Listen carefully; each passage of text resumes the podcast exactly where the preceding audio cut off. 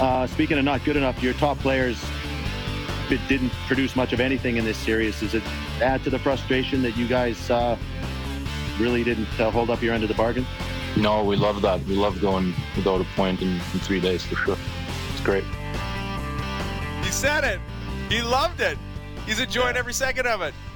He wants to be a carrot. No, Leon Draisaitl yesterday, after getting absolutely dismantled by the Toronto Maple Leafs, 13 to one combined over a three-game series in which they had a chance to actually overtake the Toronto Maple Leafs for first in the North Division. Uh, w- like that's the direct opposite of of what they expected in Edmonton, and it was enjoyable every last second of it. Even though they they didn't make history with the third straight shutout with three straight goalies, they did get three straight wins for the first time, or sorry, the seventh time in franchise history, three straight wins by three different goalies. Congratulations, Toronto Maple Leafs. You are truly a juggernaut. I'm really enjoying this whole every Canadian team coming to play the Leafs going, and now we're about to turn things around. Buddy, and we're going to do it. And then the it's Jets like, back, back, back, back, back. Oh, go back in your hole. And it's like, woo, okay.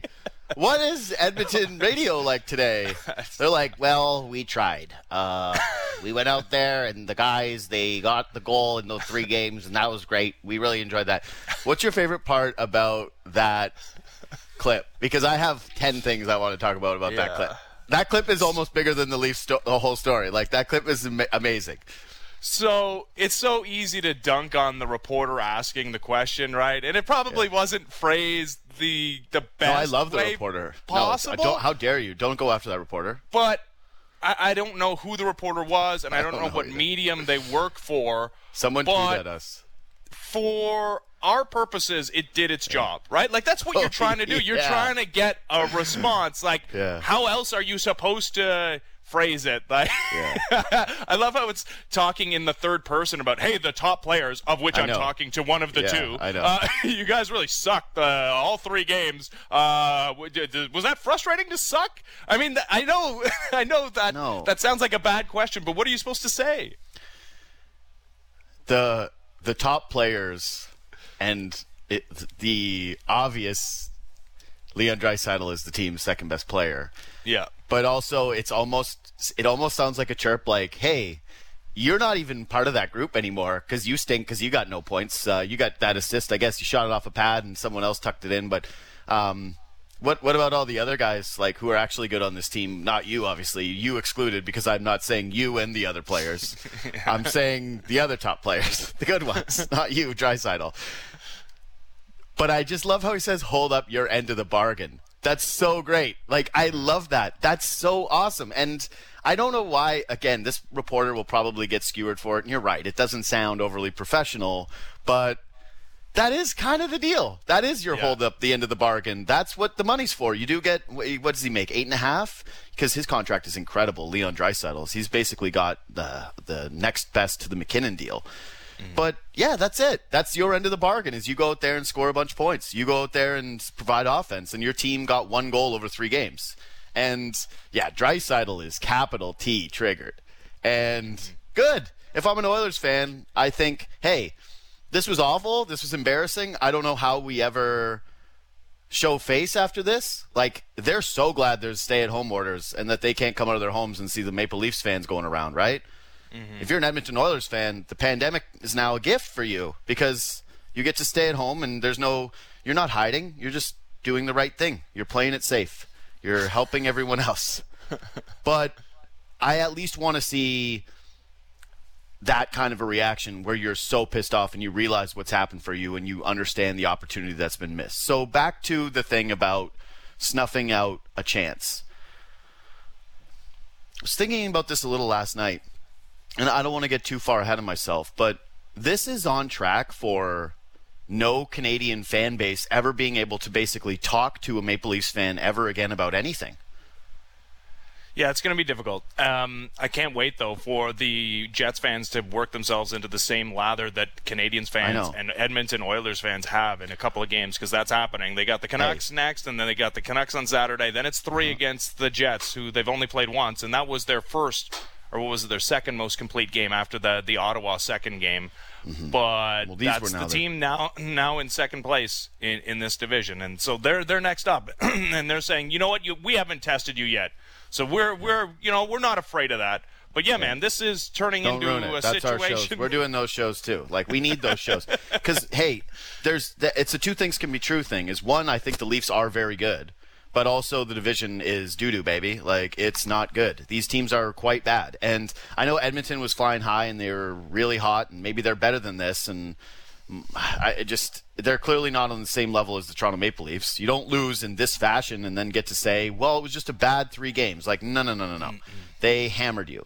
And in a game where you're supposed to basically have I don't want to say your season on the line, but a lot of pride on the line, you came up with one goal and the Leafs beat you 6-1. Like I'm sorry, you don't get to say you're in the same class as the Leafs right now. The division is bad. The Leafs are really, really, really good.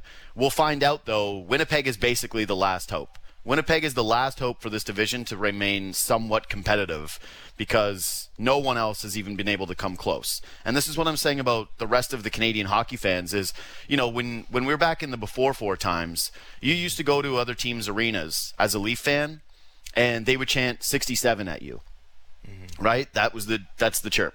That's the universal chirp of every arena. Good luck doing that now. Like coming out of this. No, I'm dead serious. Good luck doing that now. Leafs end up winning this North Division. They come out of this, they roll through this season, and then they come out of it and end up in a conference final. It's genuinely like, first of all, Vancouver, like you've never won. Ottawa, you've never won. Mm-hmm. Calgary, it's been hundred years. Like Montreal, great. Like it's also now been hundred years. Everybody's in the same boat. This is actually a hey, you got taken to the woodshed for an entire season by the Toronto Maple Leafs, the big, sexy franchise that everybody follows, took you out behind the barn and spanked you, all of you, and each gave everybody a turn and was like, who's next for the huge spanking, the huge embarrassment? Like, thank goodness again for these fans that they didn't have to go to any of these games that they're not complaining about not being able to go because Leafs fans would have been filling up their arenas and then spanking you 6-1 on the third consecutive night after beating you with Michael Hutchinson like oof that's no good that's no good so I actually do think that this is kind of changing the tenor of the way that uh, fans are going to interact with one another for a while. Like truly, like you, th- th- these other teams better hope and pray that the Leafs are going to lose in the playoffs because this is going to last forever. Like this is a forever thing. Yes. Okay. You kind of just skipped over the most important part. Is I think you're right. As long as they get out of this division in the playoffs, Yep. like as long as they win two series, end up in a Stanley Sure. Cup semifinals, and confidence yes, is growing there. buddy. It's yes. I, I, I'm not going to do this, but believe me when I tell you that this is my nature is to think of the worst possible scenarios that the Maple Leafs would Not run today. through this season. Not today, yes. Satan. But yeah, it's looking more and more like those two series are not going to be long ones necessarily. Although it's hockey, you know, you never know. But yeah, no, if they Sure, win sure, those two series against whoever it is in this North Division, I think you're right. Even if they don't win a cup and they run into Tampa and it's a long series, doesn't matter. Like they that it's supposed to be baby steps as well. I viewed this three game series much in the same way, and we've compared the two teams and the feeling watching these two teams um, because it's win after win after win. The 2015 Blue Jays in the second half of the season and after the trade deadline, that first series after the trade deadline, I remember it well, as do you, I imagine, because there was so much excitement, and you know we're getting the Tulo trade, and then the last second it's David Price. It's crazy. It's crazy, crazy, crazy you're not in the playoffs yet. You're like, this is all just theoretical at the moment. And guess who your first team is that you get to face after assembling what you think is a juggernaut? It's the the team you're chasing directly for that playoff spot, the Minnesota Twins. Four game series. Okay, this is going to be really telling to see where you stand. Bang, bang, bang, bang. 26 to 12. They swept the four game series. They ended up in a playoff spot by the end of it, and they never looked back. This is a similar feeling where no game was close. It was clear the, the pecking order. Uh, the the feeling has been growing as far as feeling like the 73 win Warriors, feeling like the 2015 Blue Jays win after win after win. That's how I feel now after that three game series. That you were kind of had your guard up. You thought maybe it could go both ways. You'd really have an idea of where you stood. I, I feel pretty confident that uh, the blue or the Maple Leafs are what I thought they were going into this thing. Yeah. I really wasn't looking at the standings going into this series. Like you kept bringing it up when you did good goalie, bad goalie, those takes mm-hmm. about how the Oilers could catch them and all whatever. You and uh, that Edmonton guy I quote tweeted like that was you two. You guys were on the corner of like, hey, could get real spooky out there. Could get real t- hairy. But it actually was a possibility. Like you could have come out of this series with, wow, you know, this whole season thinking the Leafs are the number one team and all this stuff, and they end up in the series with the Oilers, and well, you know, it's excuse making time. They had Hutchinson for a game. They were missing Matthews for two of the games, right? Like no Freddie Andersen for two. And instead, it's just, yeah, whatever. They were missing a bunch of guys, and they missed their best player for two games, and they missed their goaltender for two games, and it's just a spank show the whole way through. There was never a doubt. And this is the strange one, man. I don't know when the last time was where Leaf fans could be like really proud. Where it's like, what's this feeling? Pride? Pride of the team? They could have so let up last night and lost to that Oilers team, and you would have been like, no resistance, no criticism, no anything, right? And yeah, they I didn't. Mean, and the the one argument, like the, we're running out of things to poke holes in, right? Even our mm-hmm. thing about our joking thing about champagne problems, a couple of them died yesterday. like Jimmy Vesey scores mm-hmm. a mm. couple of times. Relax. Uh, Ilya Mikheyev is scoring. The the the scoring depth of this team seems to be growing. Seven goals, 18 points for the bottom six over the last three games. And even when this team has gone through runs of success during regular seasons of years past, it was like, well, that style of play is not really sustainable. And when that team plays a, a better team, a more lockdown team, a more cohesive unit, that's not going to look like it does when they're running, gunning, and just you know, scoring off the rush. That's not what this team is doing th- this team is suffocating oppositions. It's now lasted four straight games because you go back to that last game against the Flames. They're getting better. Even in this series, they got better. In the three game series, they got better. First game, we're like, that's the most complete 60 minutes they played. Second game, it's like, that was even better. Third game, it was, okay, now the offense is now exploding and the, the power plays back to being a juggernaut, and they're still suffocating the opposition. I don't know what else there is to say as far as criticism of this team well, I don't I don't believe that there is going to be the let up that some people are fearing, the complacency. And we've already gone over it, so I don't need to go over it again because we do it just about like the last 3 shows.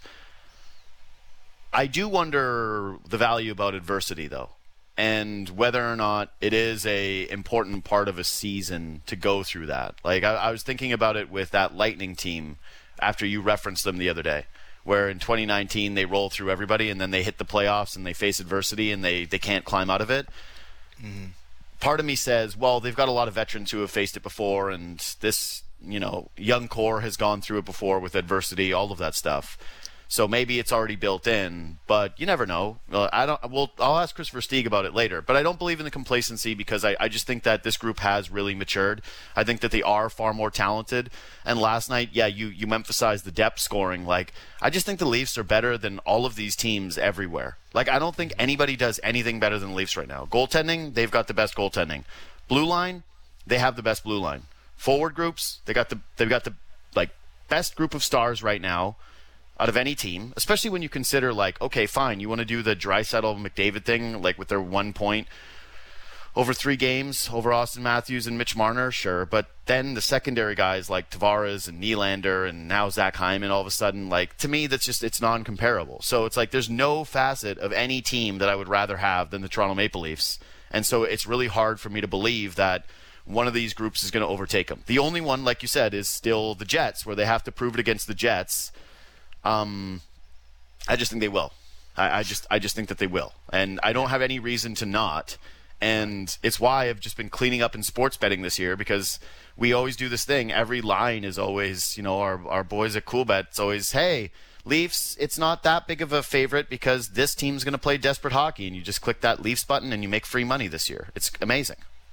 Yeah, it is incredible. Quick comparison to that 2018-2019 Lightning when you mentioned it, because I did, yeah, I, I brought it up and I was thinking about it and the same thing and about that Blue Jacket series. Going through that regular season the way we did and reading everything and and seeing the highlights, not just of the games, but post game and the celebrations they were doing and all the fun little quirky things that they really felt like the Harlem Globetrotters. They bought into their own hype, I think, during that regular season, that they were mm. this team that was just so offensively gifted that they were going to bludgeon you with five and six goals a game. And maybe that happens to this Leafs team. I just think there's too many scars on this team. There's too many seasons in which expectations have been high and they haven't been reached during the regular season, but they've gone into the playoffs and stubbed their toe. That I just I have a tough time seeing it, man. Like I just mm. I know it's been impressive and I know they've just answered every single every single test during this regular season. I just I, I cannot put my mind there that there's a similar line of thinking between this It's team not. and that It's not about that, though. 19 Lightning. Well, one, I think you're making a huge, you're taking a huge, huge, huge leap with the whole like thinking of the lightning. To me, it's more about what happens when you get punched in the mouth first and how you respond, right? Like, mm-hmm. how do you get up if you got knocked down first? So if the Leafs fall down 2-0 in a series somehow, you know, they get a couple of bad bounces, are they going to play from behind? Are they just learning an entire season of how to play as front runners? Like, how does that operate? I, I don't. I think that is a season to season thing. I think that is a group to group thing.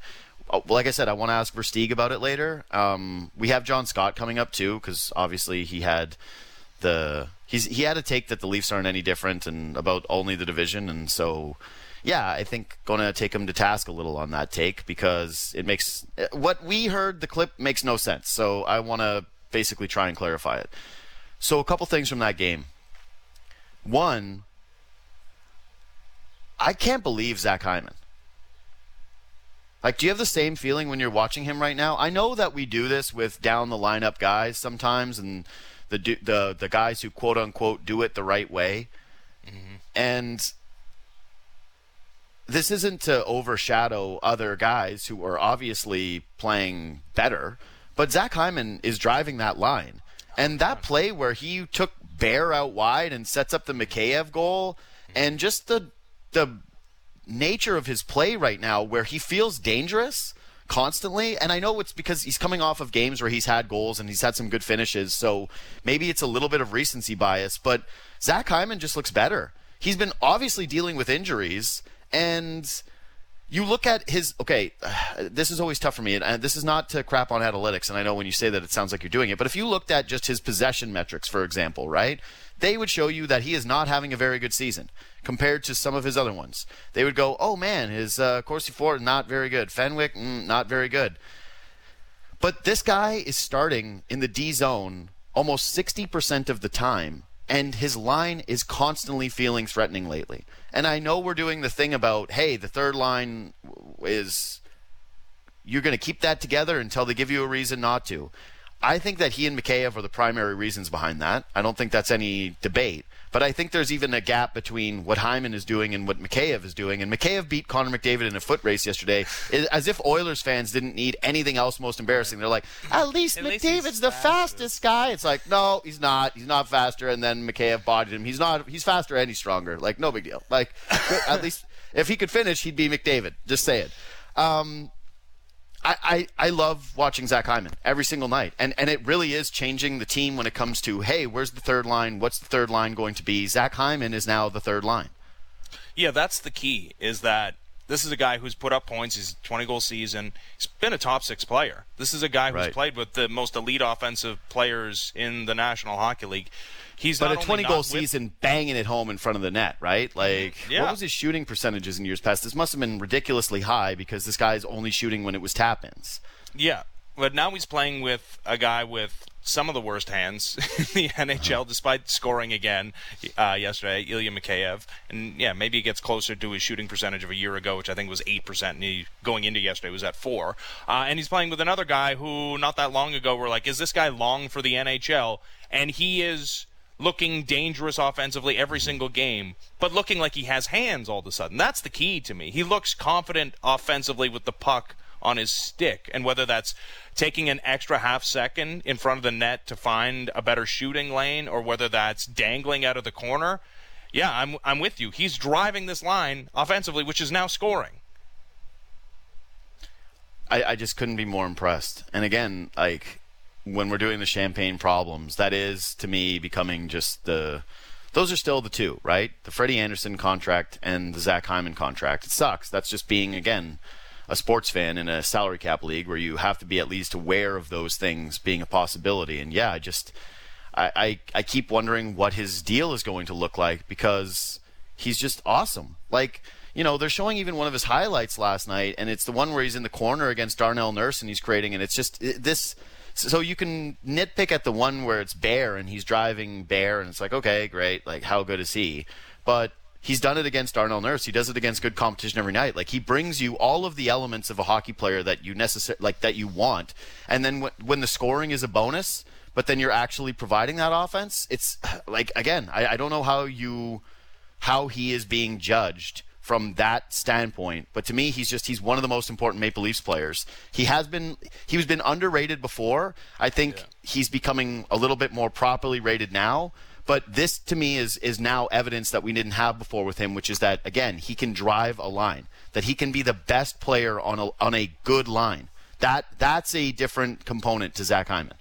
Yeah, he's just going to eat it too. It's like, hey, Zach, we know you clearly yep. have the talent to play in the top six. We know yep. you've succeeded in a role with Austin Matthews and and Mitch Marner. But you know what else? We really need some scoring depth, and that third line is super dangerous. And we can put you, we can abuse you as far as zone starts, and put you up against top top competition, and you're going to shut them down. And now you can score, so that's what you're going to do. Uh, yeah, it's going to be interesting to see where he his head's at as far as the contract at the end of the season. So my other thought of last night's game was again outside of how embarrassing it must be for the Oilers and their fans. CJ wrote an article, Chris Johnson wrote an article, I think 2 days ago, where he called Spezza and Thornton cap unicorns. And it's a really good article and people should go out and read it. And basically he's outlining how on their dollars, they are doing so much more than everybody else that's comparable to them. Like you forget that Jason Spezza and Joe Thornton are both making $700,000 this year.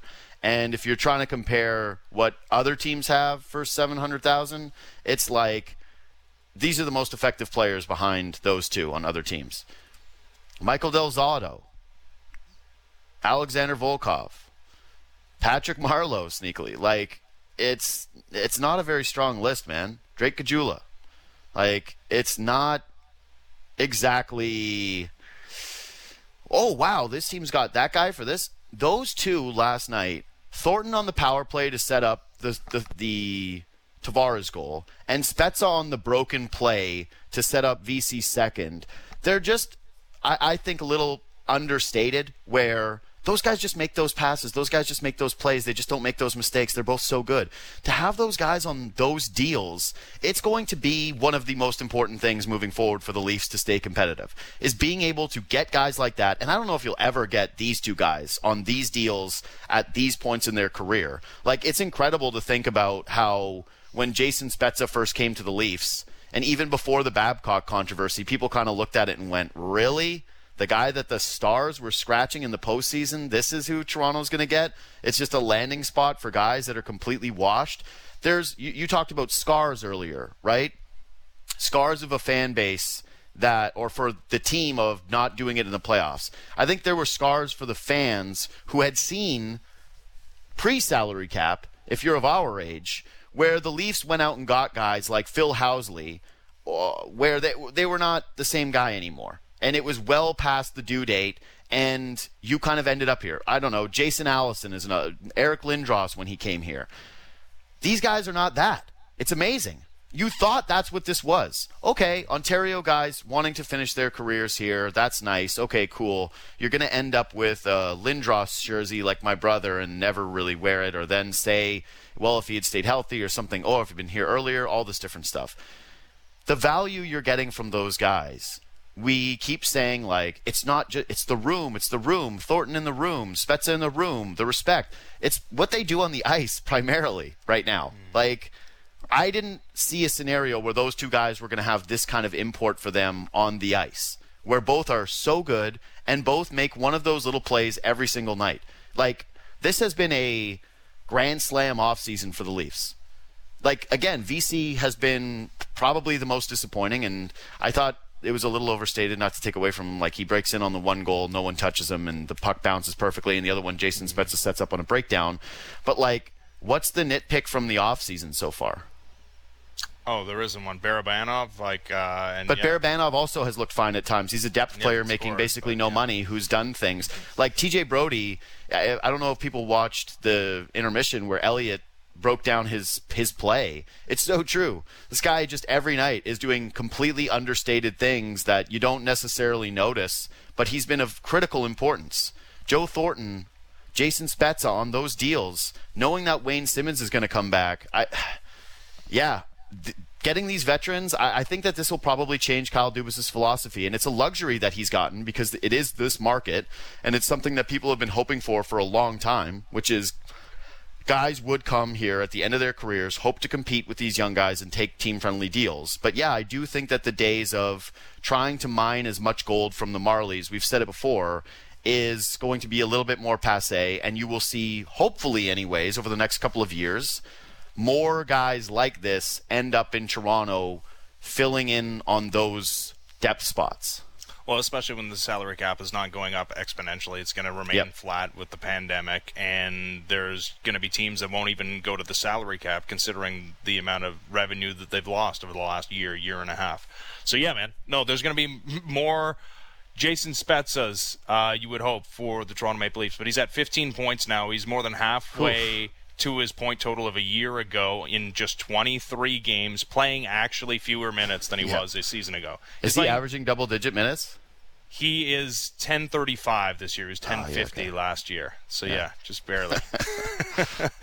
Well done, Jason Spezza. It's funny though, right? Because you think Spezza should be playing more, but it's working so well that you can't really Uh-huh. criticize it. No, and now you have a third line that looks good, and William Nylander is back into one of his scoring Yeah. streaks and looks super confident with the puck again. So, yeah, Nylander looks yeah. like a new man over the stretch.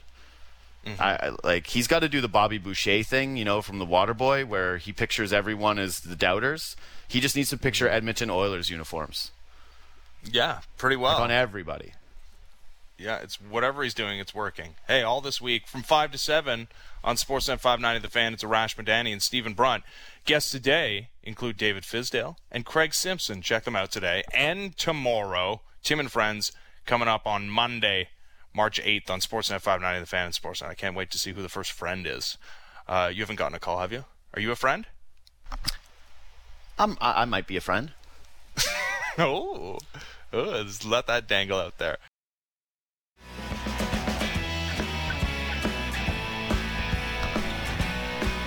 Our next guest is from Alberta, so you probably sympathize with the uh, feeling emanating from that province today. Kris Versteeg, former NHL forward, gave the NHL on Sportsnet, kind enough to join us. How's it going, Kris? How are they feeling out there? It's good. Not good times in Alberta right now. Nope. No, Beautiful mountains. no, sir. Nice. No, Yeah. I think uh, the Yeah, sun's it's coming out though. We do get more sun out in Alberta than you do here, so there's that's coming. Great. All right. The hockey team stinks. Cool. but, yeah. What else does Alberta have? Because obviously not hockey, not better hockey. It's pretty clear at this point. so like maybe we do a couple listing of some things Alberta has, like oil. Like you guys got that. That's good. That's good. What else? I'm from Uh, I'm from not Ag as much Central. tax. No, not as much tax. Ag Yeah. Central. You know, we have ag. My dad he sells sells tractors. He actually sells Kubota. So if anyone ever needs a Kubota, let me know. I'll set them up with my dad. Yeah. Discounted? Discounted. Well, I don't know. I got to ask the people from Kubota, but uh, so they probably don't agree with that. Okay. Well, even still, you know, little plug for Kubota right there. All right. So like more sun sometimes. Good. Mm-hmm. Check. Oil. Check. Less taxes. Check. Mountain. Poss- possibly cheaper Kubotas. Possibly. Good. Yeah, I'm gonna have list. to check in with the old man. Yeah. yeah, uh, but yeah, the hockey team stinks uh, and are nowhere near the level of the Toronto Maple Leafs, and even the best player, quote unquote, I guess we got to say, on earth couldn't crack uh, the score sheet in three games. Um, and I thought at least there would be some physical pushback, especially the way Game Two ended. Were you surprised that there wasn't basically any of that yesterday? Well, first off, Connor McDavid is the best player on the planet. That Yes, is in yes. Alberta. We we will agree to disagree, even though I agree Matthews is making his way up the charts. But so where this all for me for Edmonton, and I'm speaking on Edmonton because Toronto, you don't even really got to talk about much. This team proves that they have a ton of character. They have a deep lineup. I still believe they're a third line center away from being a true cup contender. But for me, they're a very, very good hockey club. But for Edmonton, it starts with watching who McDavid's playing with, and that's taking Ryan Nugent Hopkins off his wing. Ryan Nugent Hopkins is huge for either playing with Draisaitl or McDavid. But who do you want to keep happy, right? Draisaitl plays really well with Yamamoto. McDavid needs to play with Nugent Hopkins, and you could tell looking at him over this stretch that he didn't have a guy like Nugent Hopkins to consistently get him the puck with speed to open up space for him. And Nugent Hopkins is one of the smartest players on the planet, not in the league. He just can't get to the speed and the level that Draisaitl, Matthews, and McDavid can. But McDavid looked frustrated, and I don't believe it was his play. I believe it was with his who he was playing with. Not saying I, I would like Neil and Nugent Hopkins with him, you know, so you kind of have a bit of a different look. But for me, it continued. He goes with Archibald, and then he goes with Ennis, and Ennis is good too. But they're not Nugent Hopkins, so give him someone to play with, and that's where it all starts with me looking at the Oilers. It's just a frustration factor for McDavid. Yeah, and they've got a decision with Nugent Hopkins this offseason, right? Like this is what we were talking about this with Louie DeBrusk yesterday, but this Oilers team has a really tough offseason ahead of them with how they're going to allocate some of the cap, especially if it stays flat, which I'm guessing that it basically will. How they're going to pay certain guys, how they're going to improve in certain areas, and like that only gets a little bit more difficult if you know you have to pay Ryan Nugent Hopkins even more than he's making right now. So the same You question is find in a way, Toronto though. today, though. Like I You know, to find well, a they way. do, but it's like, but you pay him more, and then it's like, okay, so what are you going to do with the blue line? Because you're losing Larsson. It's like, okay, you're going to get Klefbom back, but Yeah. you're like those. It doesn't look like it's any easier to build out that blue line, and then what do you do in net? You're eventually going to have to pay somebody to play goalie for you that isn't Mikko Koskinen. Like, I, I just the Oilers just seem like such a tricky team to improve, which is weird because they have the two easy that they have the two things that every franchise wants, which are those two guys who can play up the middle, who do it better than any other combination of two players in the NHL, and yet it's just like. It's it's very very weird to look at them and say, well, I don't know exactly how you improve around this core or how you feel so much better about it next season, especially given that like I don't know, I'm not Mr. Prospects, but it doesn't seem as though there's a lot that's all of a sudden coming up and supplanting all these players, or that they've got some kind of bounty of guys that are going to come and fill around the depth or the roster. You're not going to get guys to come to Edmonton for cheap like Toronto got with Thornton and with Spezza and Simmonds. Like I, I just, it, it, I will say it's weird because they were on this real hot streak, and yet it feels strangely hopeless. Well, it, they better hope that Broberg turns out number one. They better hope hmm. he turns out, and if you get cleft Klefbom, that can give you a little bit Yep. Of light on your back end. You got to hope Bouchard his game picks up. For me, it's not where you expected it to be at this moment. But these guys were taken in the top ten, and then Klefbom can't stay healthy, and he's he's integral to this team being successful because their team, like if if you're breaking down last night's game, and I've been saying this is what Toronto's been doing great all year, is getting the puck and going north fast. The Bogosian snaps it up the ice, gets it to Boyd, sauce pass, Spezza goal. Within three seconds, there was a goal from your end. Last year, the Leafs would have held on. They would have waited for everyone to come back. They would have tried to come up and beat you off the rush, right? They're going fast. Not only the the Engvall with a quick bang bang play from I think it was Riley to Engvall cross ice uh, on the one Vesey goal as well. So it's just like or I can't remember what goal it was, but they're just going up the ice fast.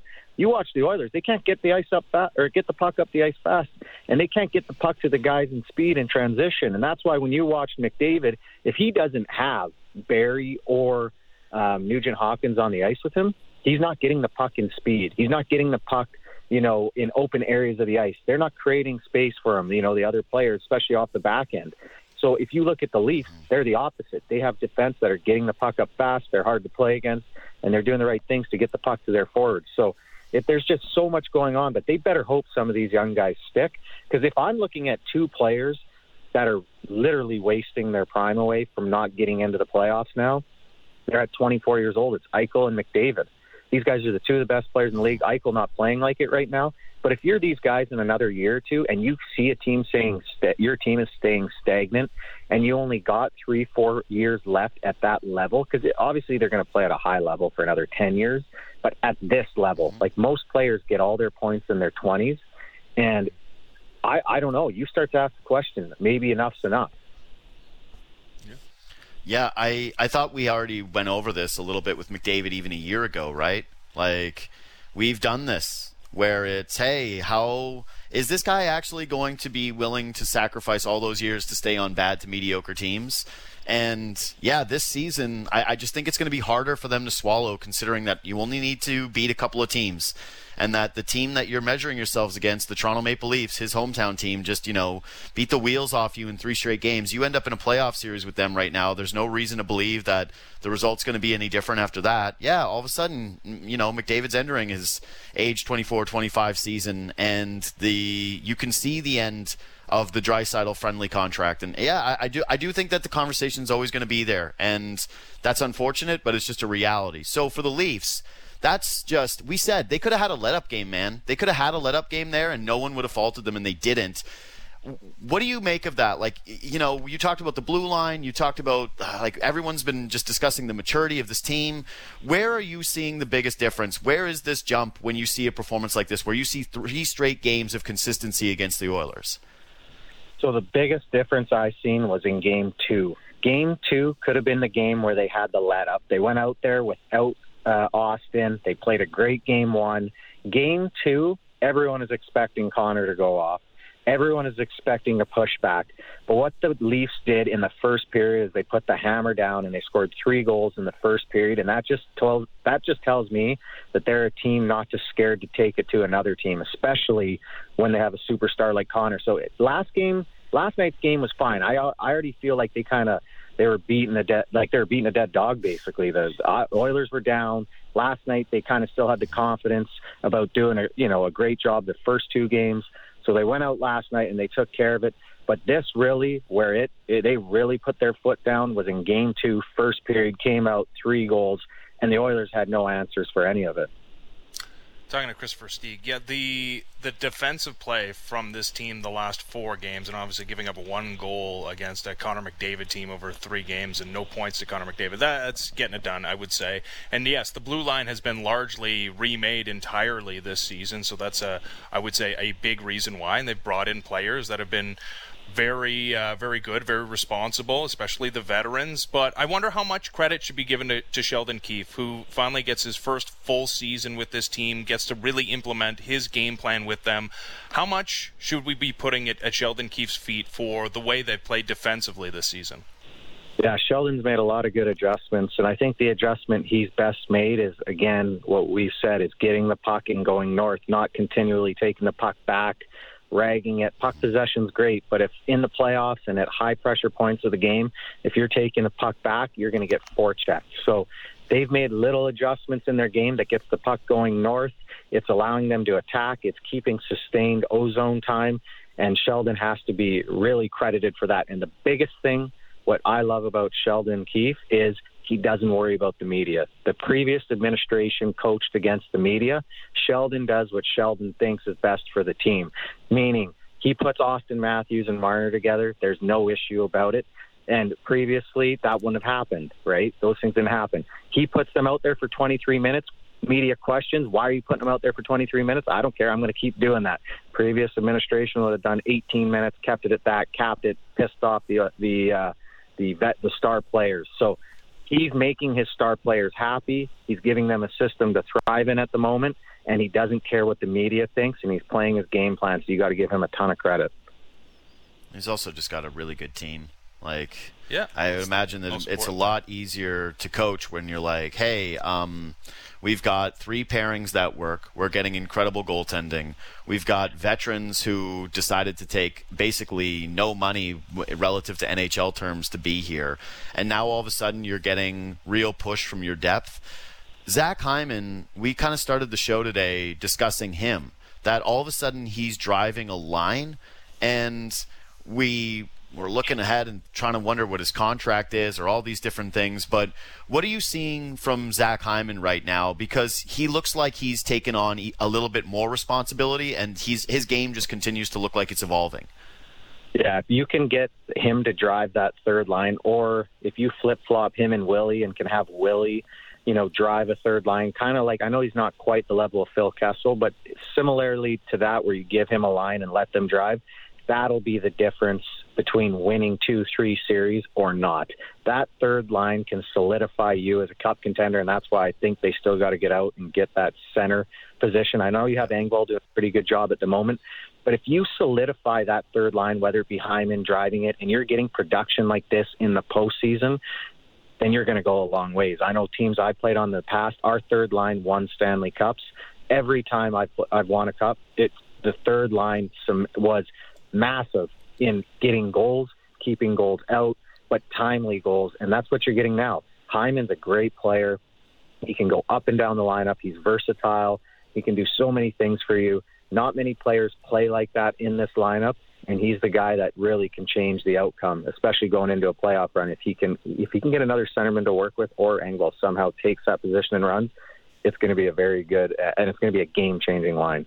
Yeah, man, I, I like what Engvall has done too. It's it's undeniable that he's been really really solid over these last few games, but that's been my case as well, which is I think Mikheyev and Hyman are studs, and if you can put someone between them that is better than an Engvall, you've got a, a, a very very serious third line. The problem is this is just going to be such a weird deadline with the COVID protocols, how much you're willing to do with that, like knowing that you have to have the quarantine, who's actually going to be out there, considering the divisions. Like, there's still, we still haven't really entered a part of the year where we're hearing an abundance of names, and so that keeps it tricky. But no, I'm, I'm absolutely with you when it comes to the third line. And okay, so that's the, th- the other thing about this group, right? Is that it looks like they're only going to get better. Like, they're probably going to add at the deadline we don't know what exactly, but it seems like all points indicate to them understanding the urgency of this season and what's in front of them, the opportunity they have. They're going to get Wayne Simmonds back. They've been getting healthier. Um, adversity we've talked about complacency. Can a group like this get complacent? But what do you think the value of adversity is? Like, do you build that up over time? Is that something that you're worried about? Is that something that you think about? Like, not them not having a real stretch of play so far this season, or potentially ever, where they are playing from behind for large stretches, or they have to go through it for a few games. I think their adversity is just going to come from mental lagging at some point in you know in the next few months or month where they've got such a lead on the rest of the division that they're going to take nights off. And to get that built up, it, it's not easy, and I don't think it's easy in this division. I've kind of questioned it at the start. They're not playing Washington or Boston, right? They're not playing Tampa Bay. They're not playing, um, well, Colorado I thought was good, but not right now. Uh, they're not playing Vegas. These teams that are true built cup contenders that I believe, they're not going to get that competition until, you know, the semifinals so, where do you get that? They're going to have to somehow create um, a competition, whether it be in practice, to continually up their game and to be ready to go, especially when the playoffs start, uh, they start. Because again, they're they're really starting to take a lead on the division. Uh, I mean, yeah, it, it is a funny season because you can't go out and play these top teams to truly measure yourself against. But it is a question I do have. It's fine. I, I'll live with it. It's it's all right beating. Hey, if they uh, make the semifinals, though, who cares, right? Right, Yeah, that's. I, I know. Honestly, it's just such Yeah. a weird thing because everyone keeps talking about it. And hey, obviously, a Stanley Cup would be the best thing, and everyone wants that. But yeah, if you make it to a semifinals and then you lose to the Lightning, is anyone going to go like, "Wow, they were frauds"? no, and No, even no, I- you're right. ahead, Kris. Yeah. No, you're you're right. I guess th- there is that. So I mean, the thing is, they have to win this division. Clearly, Yes. they're they're clearly the best team, and there is that pressure. So there could be a series they play Montreal. It might be down two one. Then you're going to see how the you know how the adversity hits and how they handle it in a in a playoff round, especially when they're going to be the favorites. Because I've played in playoffs where you're not the favorites, and it's a lot easier than going into a cup Oh, run sure. like in 2010 when we were the favorites, and you're down one game, two games, and then it starts Oh, mounting on you. So that Yep. That's going to be questions for them to answer. They have the guys to do it, though. They really do. Mm-hmm. Yeah, they got veterans, good mix of, of guys that have been through these wars. Um, but yeah, as far as adversity, yeah, it hasn't shown up in the standings win loss, but they've lost, you know, the best player on their team, best goal scorer maybe in the NHL for a couple of games. They've lost best player Jake in the NHL. Yeah, they've lost Jake Muzzin. They've been down their two top goaltenders. Yeah, man, and they still come out of it uh, on the other side. Um, so I guess it's not the Oilers that are their closest rival in this division. They've only seen the Jets once. We're going to see the Jets for three games coming up after these two against the Canucks. Is that the, the, the team that you have the most hope of actually giving them a bit of a test this season? Is that the legit second best team in this North Division, the Winnipeg Jets? I had them at the start of the season finishing fifth. I had, you know, Edmonton, um, Calgary, and then Montreal, and Winnipeg was out. But watching the way Winnipeg plays, they they would be. I mean, Montreal might be the hardest matchup. Yeah. They might be. I still don't think Montreal's that great of a team. I think they're well built. They have a good team. They're not a great team, but they would be the hardest physical matchup for the Leafs. The most dynamic matchup against them, you would hope, would be Edmonton. It's not going to be just because their back end and their depth. But Winnipeg, I would now watch them and see that if Ehlers gets gritty, gets a little grittier, plays harder in the playoffs, does a little bit more, he can bring that that bottom tier scoring up from the Jets. They have two, three top really good centermen, uh, and Stastny too. So, yeah, I mean, they they for sure to me would be their their hardest full matchup because they they can kind of match them almost point for point. It'll be uh, a big week coming up in uh, Manitoba when they get this. But that's that's just again, look at like if that's their best, their toughest matchup, then exactly. Yeah, that. I mean, they're a good team, Winnipeg. They're better sure. than I thought, but yeah. No, man. Coming into the season, everybody thought the same thing you did. It was Winnipeg was not in the conversation for the top four teams, and the fact that they're there, I think, is more of a testament to the rest of this division. And you know, last week when ah, at the very beginning of the week on Monday, we do this hour with Justin Bourne, and we were discussing this. How it's like, man, if the Leafs really beat the Oilers this way, and I never thought they were going to beat them like this. Obviously, who thought this was coming, where the Oilers only get the one goal? Uh, and one of those games is with Michael Hutchinson in net, and you're missing Matthews for two. Like nobody saw this, but I really did believe that this was going to be the conversation, and it's growing and it's growing, and it sucks because I do think the Leafs are really, really good, and that they have taken all these steps, and that there are all these reasons to believe, but the division is just awful. Like it's a really, really bad division. Like I don't know where the Leafs are worse than any of the other teams. Like their goaltending has been spectacular. I think it's been the best. Do I think that Hellebuyck or Carey Price in a one-off can be better than Freddie Andersen in a postseason series? Like, of course I do. But the blue line has been incredible. I'm not trading the Leafs blue line for anybody's. And then when it comes to like talent up front, I, I think that that's also the Leafs too. Like there just doesn't seem to be a team that has any area where they have a real advantage over Toronto right now. And yeah, Ben just brought up the coaching thing, and you mentioned it too, and he's been great. Like I don't know where the flaw is in the ointment. No, there really isn't. Uh, and if you're if you're going to start to go outside the division, you can start to see trickier matchups. But fine within the yeah, exactly. But within the division, um, there there really isn't a team that can stack up per, player for player against the Leafs. Or Feels like good. you said, coach the the way and and back to coaching. Coaches can really get in the way of the team. The most important piece, and I'm going to say this, the most important piece to a team is the players. The players are the most important. I've had this argument before. You know, the old Belichick versus Brady. You know, Belichick's not throwing the ball. If if you have a full stands, um, if you're going to sell tickets and you put two coaches on the bench and not players, no fans are showing up. But if you put players on the bench, no coaches, everyone's coming to watch. So the players, this is on the players, and it's about the coach guiding these guys and giving them his trust. And Keefe's doing an incredible job at that because as a coach, you definitely can get a great team to go backwards, and he's pushing them forward. So yeah, you do look at that. He's doing a great job.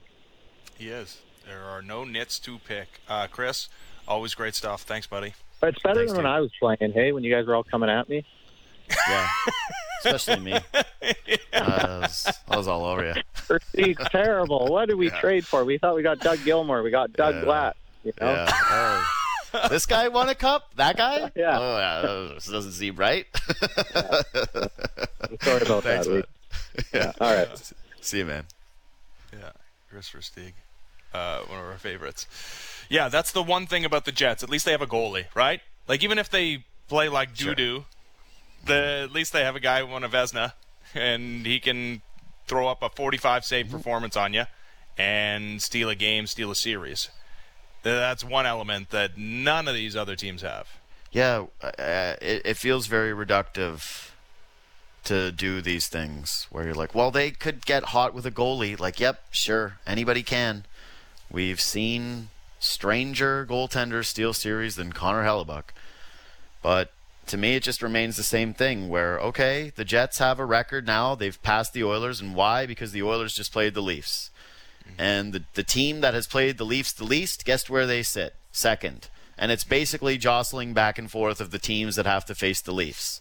And then it's like, we're feeling pretty good about our year. And then you face the Leafs. And then you go back down and then Dude. you get humbled. That's a great okay. point. The- that's a great point. You look at the Jets; they're second in the North Yeah. Division, and you know what? Right. They haven't lost back to back in regulation all season long. Guess what? They've also played the Toronto Maple Leafs once, once. That's right. It's just it's the last team that the Maple Leafs do not have a sizable sample against this season. And I, I guess you got to still hold back a little bit until they see them for the first extended period, which will be next week. But you're right. That's the whole reason they're second and past these other teams is because they haven't faced the juggernaut yet. They haven't had their faces caved in. The Jets have won, I think, five of their last six games. Yeah.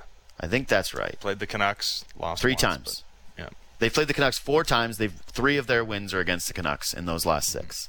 that's right. Well, that's like the Oilers, where they just came off a string of beating the Canucks and the Flames, like the hottest team in the division. Yeah. That's why you just you cannot measure these teams by what they're doing in the standings outside of the Leafs at this point. The Leafs are the only one where you can say, well, this is the rest is just the same mediocre to mm-hmm. bad. That's all it is. I think the Mm-hmm. yeah. Oilers and the Jets are mediocre teams, and the and the Habs can get up there. I actually agree with Kris that if there's a playoff matchup, I think would be hardest for Toronto based on what we've seen so far. That it is Montreal. Montreal has pushed them, and there is always going to be that lingering can Carey pri- price recapture things. But I, I still think Montreal is the worst thing you could see in the postseason. Right as of right now, the Jets series, you can change people's minds a little bit, but I, I I don't believe that you're going to. Sorry, I just don't. Yeah, the Leafs are the best team in this division, Mm-hmm. and I think by a wide margin. But the games, even if that's the case, they're not supposed to look like they did the last three games. Like that's not that's unusual. it's not supposed to be that easy. It's not supposed to look like men against boys for three straight against a team that has so much to play for, that has the best te- uh, player on the planet. Um, yeah, but that's the way they look right now because they are a juggernaut. All right, our next guest is a former NHL All Star, also uh, host of Dropping the Gloves podcast. And on his most recent episode, you can hear the anecdote uh, and his response to this question What happens when the Maple Leafs have to play a team like the Bruins, Golden Knights, or Lightning? And our next guest, John Scott, doesn't see it going well for the Toronto Maple Leafs. Mr. Scott joins us on the line right now. How's it going, John? Not bad. How are you? Good man. First you go do the Phil Kessel thing. Now you got to do this. What's the deal? Why do you hate Toronto so much? I don't hate them. You know what's funny? Growing up, all my friends loved the Leafs. And Yep. so for some reason, like, I'm not going to like this team. And I grew up a Yep. Bruins fan, so it just happened Yep. that way. Yeah. And so yeah, you've just been manifesting this for years and years and years, and now it's spilling out onto your podcast. That's what you're saying. Like that's what you want to. No, I wish it was true, but it, it just, I don't know. I don't think the Leafs are going to do well once they hit the, the Final Four. I don't know. I just, that, that's my opinion. So yeah, we wanted to break this down with you a little bit because man, they just came off of a three-game set with the Oilers where they completely took them apart, and I, I guess like no one's really doubting that the division is bad. Everybody's pretty cognizant of this at this point. Like even with the Jets, who are now in second, it's like why are the Jets in second? Well, because they haven't played the Leafs, and so their record looks like it's a little bit inflated, but to us, this seems like a two things can be true thing where it's like, hey, the division is not very good, but also that the Leafs are different. Like, they just locked down Connor McDavid and Leon Draisaitl for three straight games where they ended up with no goals. Like, they scored one goal over three games. You don't see, like, a different Toronto Maple Leafs team defensively? Yeah, I, I agree with you there. They are better. They are improved. But I was just thinking about this. I liken it to a, a boxer who just knocks guys out in the first round competition, and he does it for 56 straight fights. Then all of a sudden, he, he steps into the ring with with a guy who knows what he's doing. And you're not used to, you know, that slugfest, that 10 round, 12 round fight. And it's like, wh- how are you going to do when for the first 56 fights or 56 games in the Leafs situation where it has been fairly easy? Because these teams are playing, they're not great. Like we thought this North Division was going to be so strong and great, and Vancouver hasn't shown up. Calgary's terrible. Edmonton, I think they're showing their true colors. Ottawa's a good story, but it, they're not that tough of an out. So honestly, who scares them? Do they even get nervous when they walk to the rink? I think if you go through a season like that, it's hard to get prepared for a playoff series versus teams that have been doing that for the better part of a, a whole season. So that that's my only worry with the Leafs, and I think that'll be their downfall. I really do so then that there's nothing they can do to convince you because this is not changing. they are going to play 56 games against these teams, and it's hard to imagine them looking any better than they have through this run. And yeah, standings wise, top of the NHL. There is not one thing that they can do. Like, what if they again go through a rash of injuries and it's a little tougher against these middle middle tier opponents? Because remember, not all these games have come at full strength as well. There's been little adversity things here yeah. and there with the goalies going down and Austin Matthews missing a couple of games. There's there's nothing nothing you can see during this 56 game sample to make you think otherwise? Well, no, because they've already like they've knocked it out of the park the first 25 games, right? And, and it's no, this isn't the Leafs' fault. They're just a really good team. Like they're a really good team. They're built really well. It, it's just the nature of the beast. They don't have the competition. They're going in and they're the alpha male, the varsity team, and they're playing junior varsity every single night, and they're just mopping the floor with them and it makes me worried. If I'm their GM, I'm getting a little nervous. Like, listen, we just played arguably the next best team in the division, and we skunked them twice with two backup goalies, and we beat them five one the next night. We outscored them thirteen to one. Like, where are we going to find this competition? Are we going to do inter squad games? Like, where are we going to find some competition for these guys? It, it makes me nervous. So I, I don't see anything that can happen over the next few months that is, that's going to change my mind because they're going to walk through this regular season like they already are. Nothing's going to change the second half of the year. I guess the pushback from us has been, hey, it actually adds pressure to them in a way because now there's absolutely no excuse not to come out of the North and be in a semifinal, right? Like if they lose to one of these teams, there's no, oh well, they ran into a hot goalie and what are you going to do about it? It's like, uh-uh.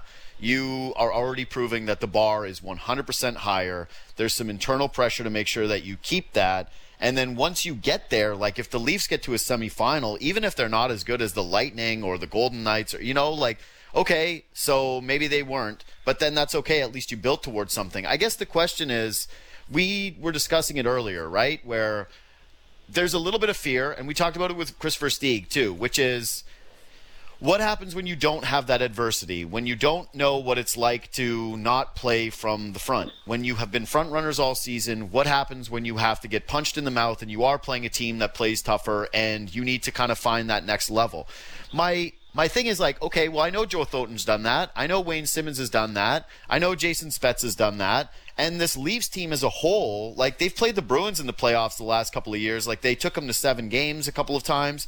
Does that stuff accumulate over time, or does that happen just with the team season to season? Like I, I would have to think that the core has some lingering feelings of what it was like to be in those situations against teams like that. Oh, for sure. I think you, you nailed it on the head. They brought in guys who know how to deal with those situations. As Zach Bogosian, who won the Cup last year, he's a perfect right. guy for that crew.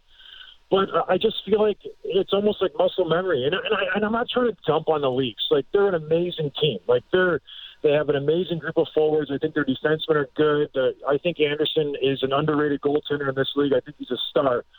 I just feel like the the league, the way it is this year, they're it's a disservice for them not to be able to go around and play these teams and see how they stack up.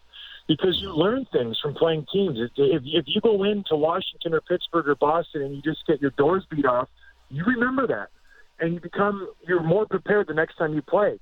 But if you don't see them the whole season and then all of a sudden you play them in the playoffs, you can't afford to lose the first two games.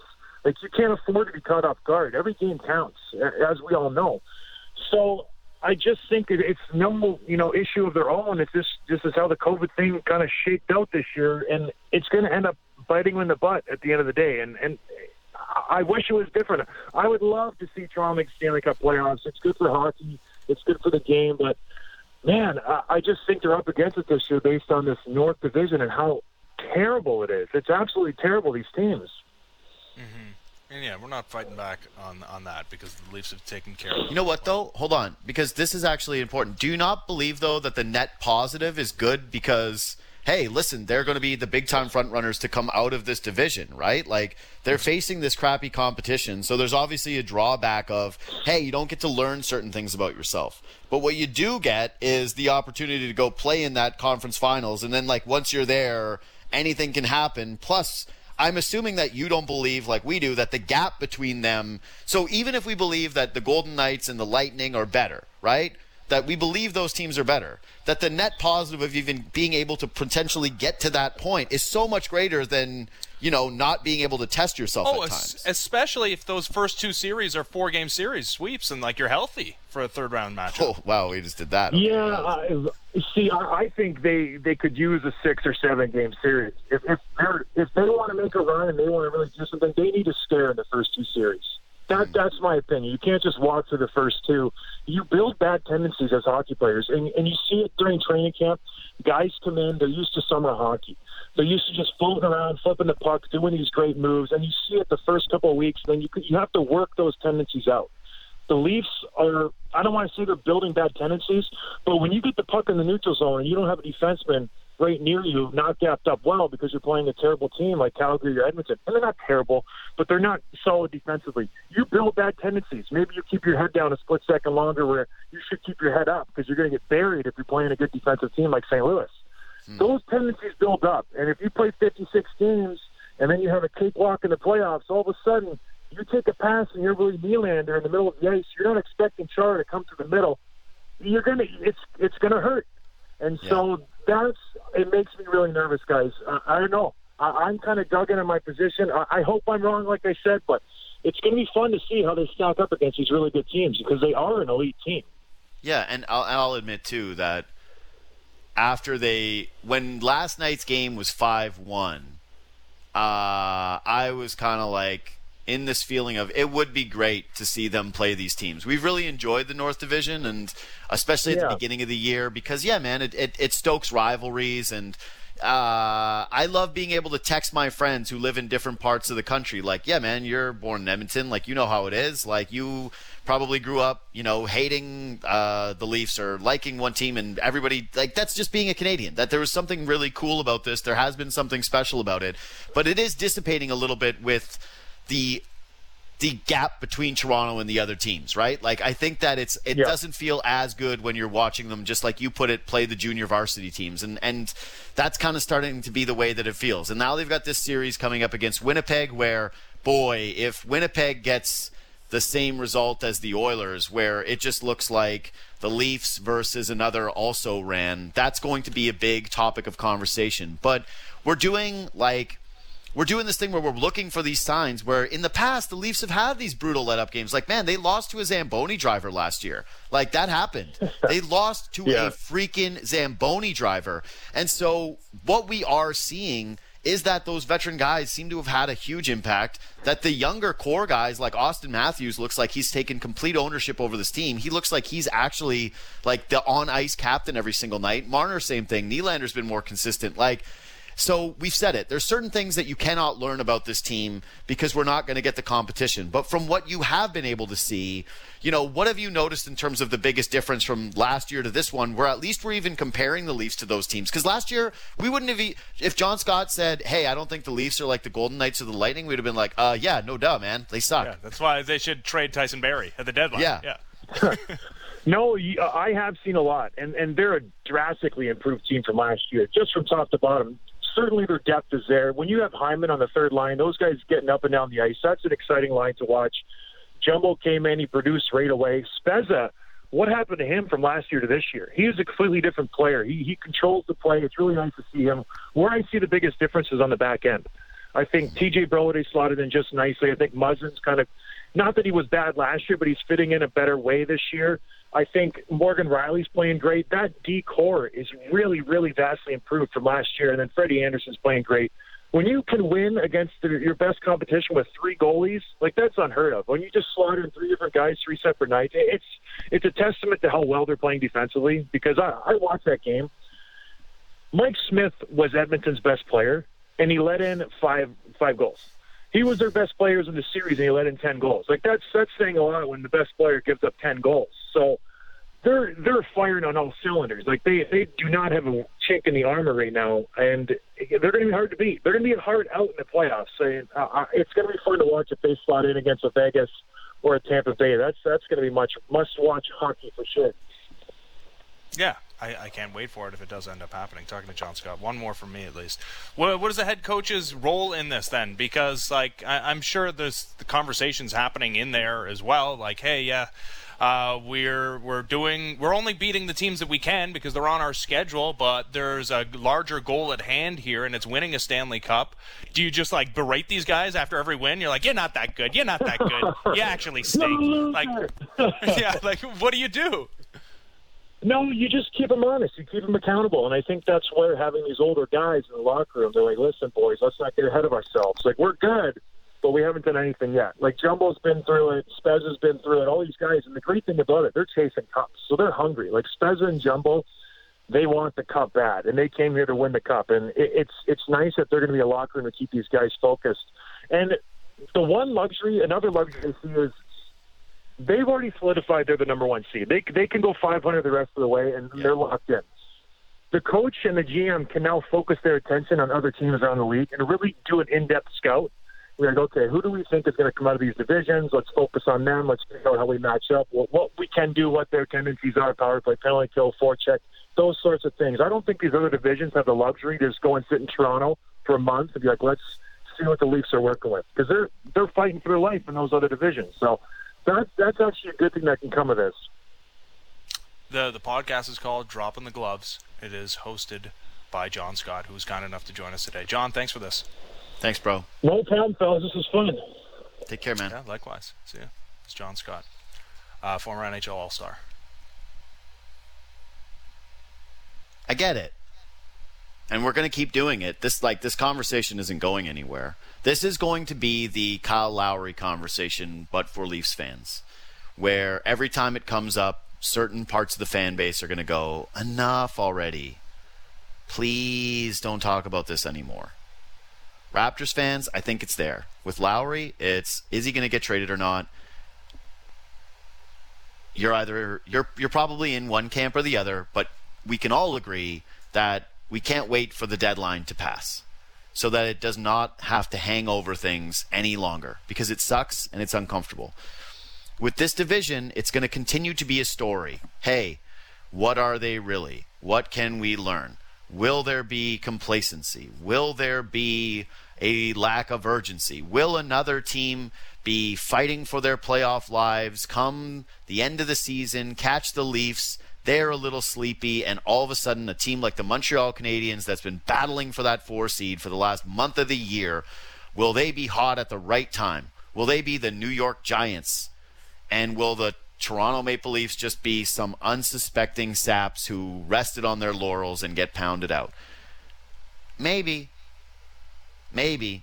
It'll keep coming up, but that's the only that's the thing why I find the conversation to be a little bit boring is that it's just I'm not trying to be a homer. I'm really not. And I know that we are homers, so it's hard to say that and go down that path. But okay, so maybe they do, and then we'll judge them off of that. And in fact, I actually think you'll learn a lot more about the makeup and the composition of the group through this thing. They're going to be rested. They're going to have all these advantages. They're going to be in this division. They've been given every opportunity, right? This is now the the Maple Leafs are the rich kid that's been handed every opportunity. And guess what? When they screw up, you're going to look at it and say, "Well, I'm sorry, but you went to the best school." You had all the nicest things. You had all the access to all the tutors. Like what are we supposed to do here? This is on you now. There is no excuse. There is no, oh, wow, yeah, no, your upbringing was pretty tough. And so we got to kind of give. No, they've had everything. All the advantages have been there. They're going to be judged very, very harshly come playoff times. They were also, though, going to be very judged extremely harshly in this regular season. If they looked mediocre, if they had dips in production, if they had, They were but there's barely nothing. winning it. Like if they That's were, it. if they uh, won the division by a couple of points. Dude, that's it. Is that it's not even that they're passing these tests at this point, it's that they're blowing them out of the water. And so, if the concern, if your champagne problem is are they better than the Tampa Bay Lightning, who are the defending Stanley Cup champions? I think that just tells you a really great thing about the state of the franchise. Yeah, guess Like- what? We weren't doing that conversation last year. Yeah. uh, we were not. We did Yeah. not have that conversation. And here's the thing that we were talking about. At least I was like a week and a half, two weeks ago, before these four games. It was like, yeah, they've been great and they're winning and they're value for their wins, but they haven't looked like the truly dominant team in these games. A lot of one goal games and PDO's kind of high and blah blah blah blah blah blah blah. I don't think the rest of the season is going to look like this, but they have improved how they've looked over these four games. Like they're getting better. Yeah. It should also be stated, and I think you referenced this a little bit, but we didn't really stick with it the other day. Is like, I think there's a lot of bad teams in hockey right now. Like, Yes, there's. It should be noted that uh, I, think it was Terry Koshan said that they have not played eight of the ten worst teams in hockey, and records Yeah. are weird again because uh, you know it. What does that mean? The- That's but Yeah. in the standings, there's eight of the bottom ten teams in the NHL. The Maple Leafs don't get the pleasure of playing them. Right. I'm just saying that if you went into the Central Division, right, where the big bad Tampa Bay Lightning live, you go to the Central Division, you drop the Oilers in there. Do I think that they're sitting third necessarily, like they are right now? Maybe not. But are they ahead of the like they were? Like, are they with the Blackhawks? Yeah. Look, these are the teams that are in the Central Division: the Stars, the Red Wings, the Predators, the Blue Jackets. And I know that a lot of our audience probably isn't paying attention to those teams, but like the Dallas Stars have won uh, six games this year. They were in Six. final, but yeah. Six six games. They they they've won six. It was Six a memorable games. cup The final. I Ottawa know, Senators have won eight. The Ottawa Senators have won eight games.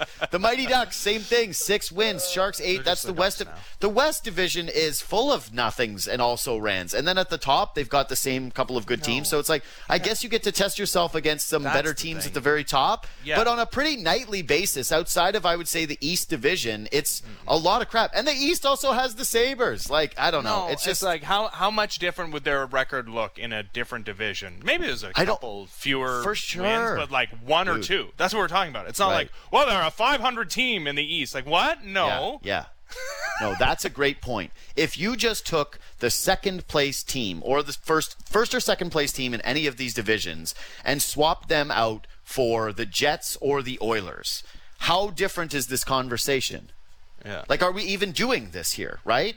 Like, if you take the Blues and you put them in the North and you take out the Oilers, it, how, how much does this change everything? If you take the Bruins and you put them in the North and you take out the Canadiens, like, all right, I'm just saying that a lot of these teams are dealing with a lot of the same issues, which is that the schedule is weird. You're playing all the same teams. I don't think it's unless you are the Lightning or the Bruins or the Golden Knights and you've done it year over year or the Blues, right? Like you already have that established track record. Then, like, Right. yeah, nothing is proven. What? Yeah, what we're are we talking doing? about two teams that have well, one that just won a Stanley Cup and another that was in a Cup final a couple of years ago. Right. Yeah. That's why they get the benefit of the doubt. Guess what the Maple Leafs haven't done? Won a freaking playoff series Right. in 20 years. So yeah, it, it's I get it, but it's uh, largely a stupid conversation. Also had to All right. play the Bruins twice and the Capitals once, and then a weird season where they came back and lost in a five-game set, which wasn't playoffs to the Jackets. Like, maybe they would have won a playoff series if they got to play in the Pacific. Maybe that would have happened. Probably, I would guess. Probably Leafs would have won one of these years if they've got to swap out and play one of these crappy teams like the Canucks instead of, you know, the Bruins. Yeah. All right. We'll be back tomorrow. Bye bye.